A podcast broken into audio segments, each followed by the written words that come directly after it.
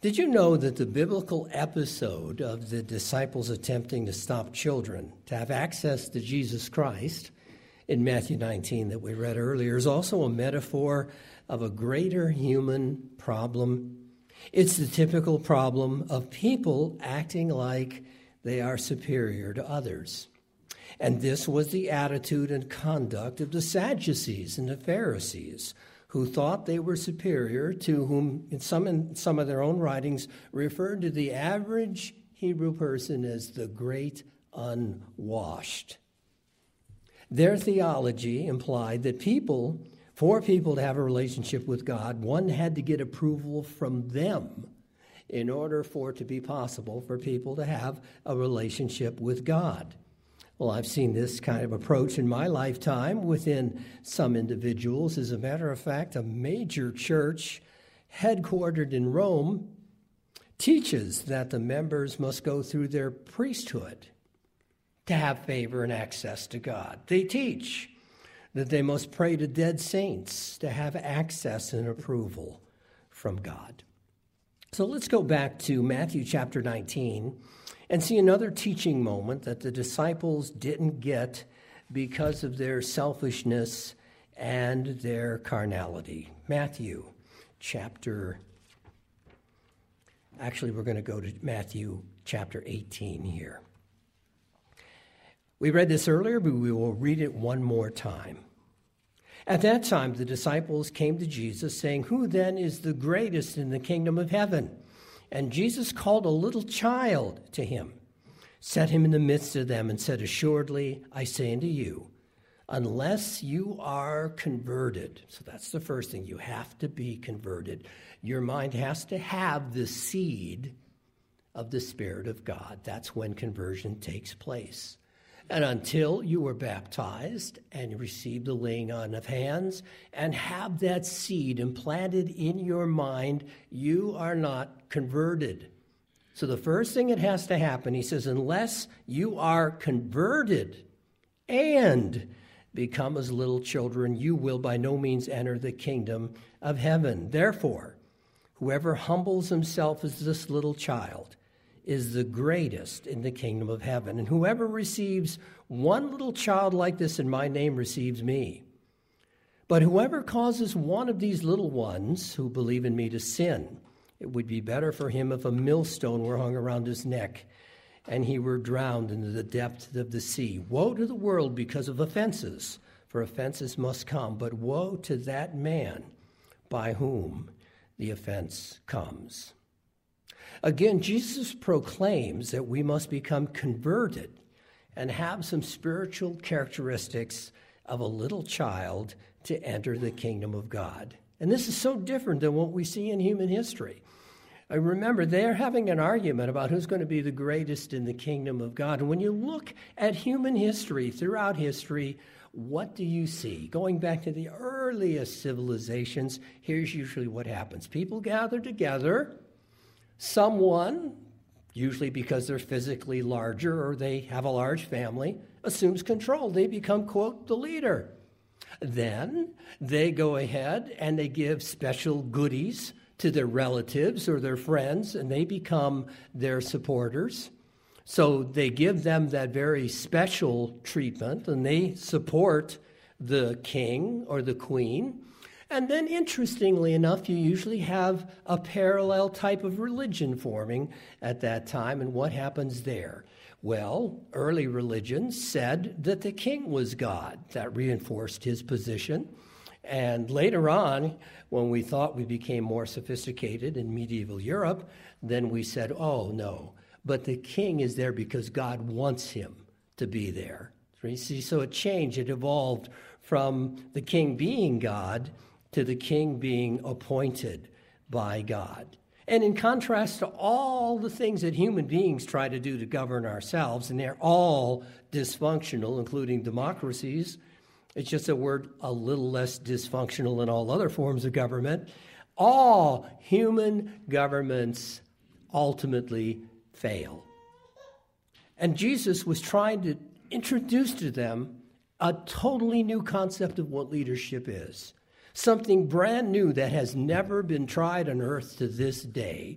Not in human organizations, not in governments, not in churches. What Jesus Christ is teaching here has never been tried on earth. He proclaims that we must be converted and have some spiritual characteristics in order to enter the kingdom of heaven. So, what does he mean when he says converted and become like little children? He means we have the quality of humility. Again, you find that in such rare supply today in our world. Simplicity is being converted and being like a little children. Life doesn't have to be as complicated as many of us make it. We create our own anxiety over silly little things that we allow our minds to take something this big and blow it up into this big. Then we get anxiety over it, then we get fearful, then we get angry, then we get frustrated, and we forget what Paul talked about. He talked about and emphasized what he called the simplicity that is in Christ. And that's what we need to have. Being converted and becoming like a little child means being teachable, not thinking we're all knowing, not thinking we're so smart, because we're not as smart as we'd like to think we are, frankly having a zest for life and its opportunities. That's a characteristic of a converted mind. Looking up to our spiritual father for guidance. Again, not thinking that we can do it all ourselves, or not thinking we don't need God, or we can figure anything out all by ourselves. We can't. Being converted and becoming like little children means playing nice with others. That includes the person who lives next door, that includes the person we work with. That includes the person that enters our church building, learning to play nice with others and learning to get over petty offenses rather than allowing them to fester and talking about things that happened 20, 30 years ago. As a pastor, I am stunned at how many people comment to me reliving hurts and pains from 20, 30 years ago. Jesus Christ has a message for you get over it. That's what the whole purpose of the Passover is. If God can look at our life as vile and sinful as we are, and if He can get over it, which He has upon our repentance, then we should be able to get over it with someone who said or hurt us five minutes ago, or five years ago, or 15 or 50 years ago. Having a sense of innocence, not corrupted by the world. You look in Genesis. How long did it's always remarkable to me. Adam and Eve, they're the only, it's just them in the garden and their little reptile friend. Right? And then they sin, and suddenly they're ashamed of their nakedness. Where did that come from? I'm a married person. I'm not ashamed of my nakedness. I'm not ashamed of my wife's nakedness. But they were ashamed of their nakedness with no one to see them but perhaps their little reptile friend butterflies and bees, maybe, or whatever was buzzing around. But that's how quickly they lost their innocence. That's the metaphor, that's the message there. How quickly their mindset changed from being childlike and innocent to now feeling filled with shame and guilt because they were doing what normal men and women, husbands and wives do they're naked. And it just always amazes me how quickly that's set into the human race. You know, a little child learning to walk, they fall. Oftentimes they fall very hard, but they get up again after falling down hard. They don't give up. They might cry a few minutes, but you know what? Pretty soon they're trying to make that next step all over again, even if they fell down hard. Whereas adults, we complain, we whine, we blame God sometimes for our problems rather than where our problems really lie. And if you want to know where your problems really lie, all you need to do is take a good look in the mirror. You'll see the cause of most of your problems. Don't blame Satan. Don't blame God because he doesn't hear our prayers. Most of our problems are due to our own decisions and the things that we bring on ourselves.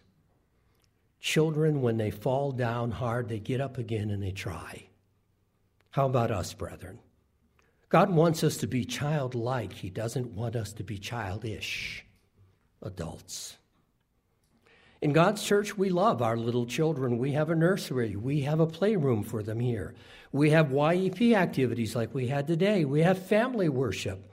And by the way, it's okay if they make a little noise during family worship. The little noise a child makes is nowhere near as distracting as an adult cell phone that goes off. or their tablet, or they didn't turn the tablet volume down and it blares in the congregation. So let's not worry about if a child goes, eh, that's, that's nothing compared to what some adults do. So we love children. We want them to be participate in our family worship. It's okay if they make some noise. Obviously, if they get out of hand, we encourage you to take them out to the social hall. Uh, well, Christ also draws an analogy here between a small physical child and one who is new and tender in the faith here that we just read in Matthew chapter 18. To warmly receive someone who is new in the faith is to personally receive Jesus Christ. When someone walks through that door for the very first week, to warmly receive them without judging, but just caring for them and showing them that you genuinely care and that they found a home. When we do that, we are receiving Jesus Christ. We are pleasing Jesus Christ. Let's take a look at. Um,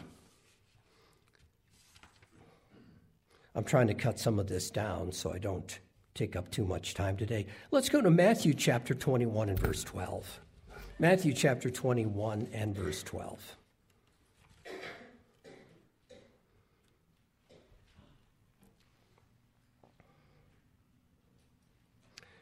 To give you a little context, recently, in the context of where this is at, Jesus had his triumphal entry into Jerusalem.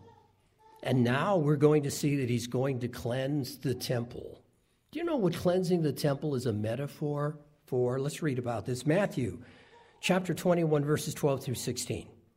Then Jesus went into the temple and he drove out all those who bought and sold in the temple and overturned the tables of the money changers and the seats and those who sold doves. And he said to them, It is written, My house shall be called a house of prayer, but you have made it a den of thieves. Then the blind man and the lame came to him in the temple, and he healed them. But when the chief priest and the scribes saw the wonderful things that he did, and the children crying out in the temple, saying, Hosanna, which means, Oh, save, Oh, Savior, save me, Oh, Savior. That's what Hosanna means, Oh, save. It's an exclamation of adoration. Saying, Hosanna to the Son of David. They were indignant. Again, this is the chief priest and the scribes who were indignant. And they said to him, Do you hear what these are saying? And Jesus said to them, Yes, have you never read? And he's quoting from Psalm chapter 8 and verse 2 Out of the mouths of babes and nursing infants, you have perfected praise. I'm going to read this, verse 16 from the New International Version. Do you hear what the lips, do you hear what these children are saying? They asked him, Yes, replied Jesus, have you never read from the lips of children and infants, you have ordained praise. Now, I want to give you the metaphor. There's a metaphor behind it, a very powerful one. You know who controlled the temple? One of the most corrupt groups of people ever to be on earth, the Sadducees. They were an aristocratic class of priests who were usually in league with the Romans. Often the high priest were due to bribery. You became high priest because you paid off someone. There was nepotism. It would be, well, I'll be the high priest this year, and my son in law will be next year, and the year after that will be my uncle. There was incredible corruption within the temple service due to the Sadducees. And the metaphor is, is that Jesus is saying, I am going to clean out the Sadducees from this temple. I am going to cleanse this temple. And that's what it's all about overturning tables and the money changers and people who are selling doves. That's what that's about. That was part of the Sadducee system of raising money. As I say, they were corrupt. So this is a prophecy and it's a metaphor. And you know what? Exactly what Jesus said happened. Within 40 years, the Romans came in in 70 AD they destroyed the temple. Every one of the Sadducees lost their job. The whole class, the whole tribe of what you would call Sadducees were eliminated and gone forever. And Jesus was prophesying that by this metaphor. And who? What kind of people were going to replace the Sadducees in the temple of God? what kind of people were going to become the temple of God? Well, I think we just read it, didn't we? Let me read it again.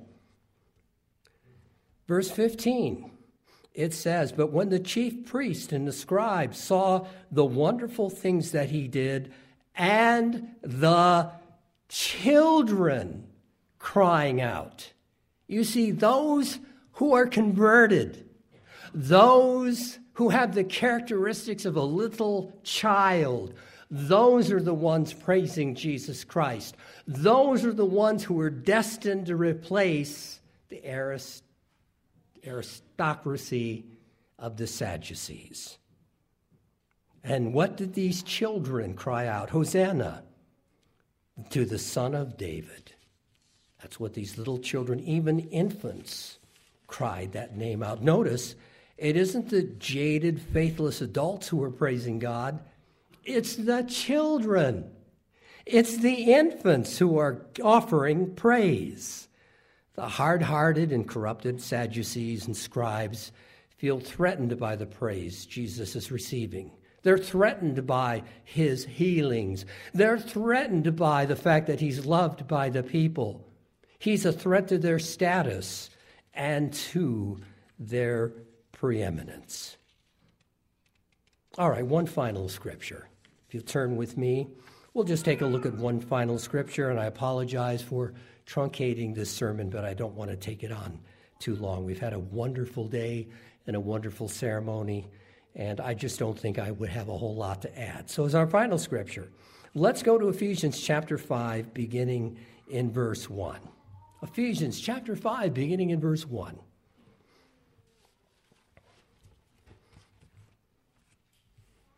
He says, Paul writes to the church at Ephesus, therefore, be imitators of God as dear children. Can we appreciate what it's like to have the spiritual attitude of a little child? Humble, meek, not in your face, not loud, not aggressive, not pushing their way or their ideas not expecting everything to be the way they want it to be, but being humble and meek. Therefore, be imitators of God as dear children and walk in love, as Christ also has loved us and given himself for us, an offering and a sacrifice to God for a sweet smelling aroma. But fornication and all uncleanness or uncovetousness, let it not be named among you as is fitting for saints. That is unacceptable behavior, Paul says. Neither filthiness, nor foolish talking, nor coarse jesting, which are not fitting, but rather giving of thanks. That's what a converted mind does. It is thankful more than anything else. And a converted person's prayers and mind are focused on the blessings and the things God has given them. It's not focused on what else I need, or someone done me wrong, or I'm hurt, or I'm offended. It's being thankful for the things that we do have. Verse 5 For this you know that no fornicator, unclean person, nor covetous man who is an adulterer has any inheritance in the kingdom of Christ and God. Let no one deceive you with empty words, for because of these things the wrath of God comes upon the sons of disobedience. And then verse 7 Therefore, Do not be partakers with them. For you were once darkness, and before we were called, and God opened our minds and took the blinders off our minds, we did some pretty terrible things, didn't we? We lived lifestyles and had attitudes and thoughts that were very shameful, not very productive. But we're called to a different light now, as he says, but now you are light in the Lord. Walk as children of light. For the fruit of the Spirit is in all goodness, righteousness, and truth, finding out what, is, what is acceptable to the Lord. And God's Spirit will reveal that to us if we're humble, if we're meek. Then God's Spirit will coach us and work with us and help us along the way to overcome those things.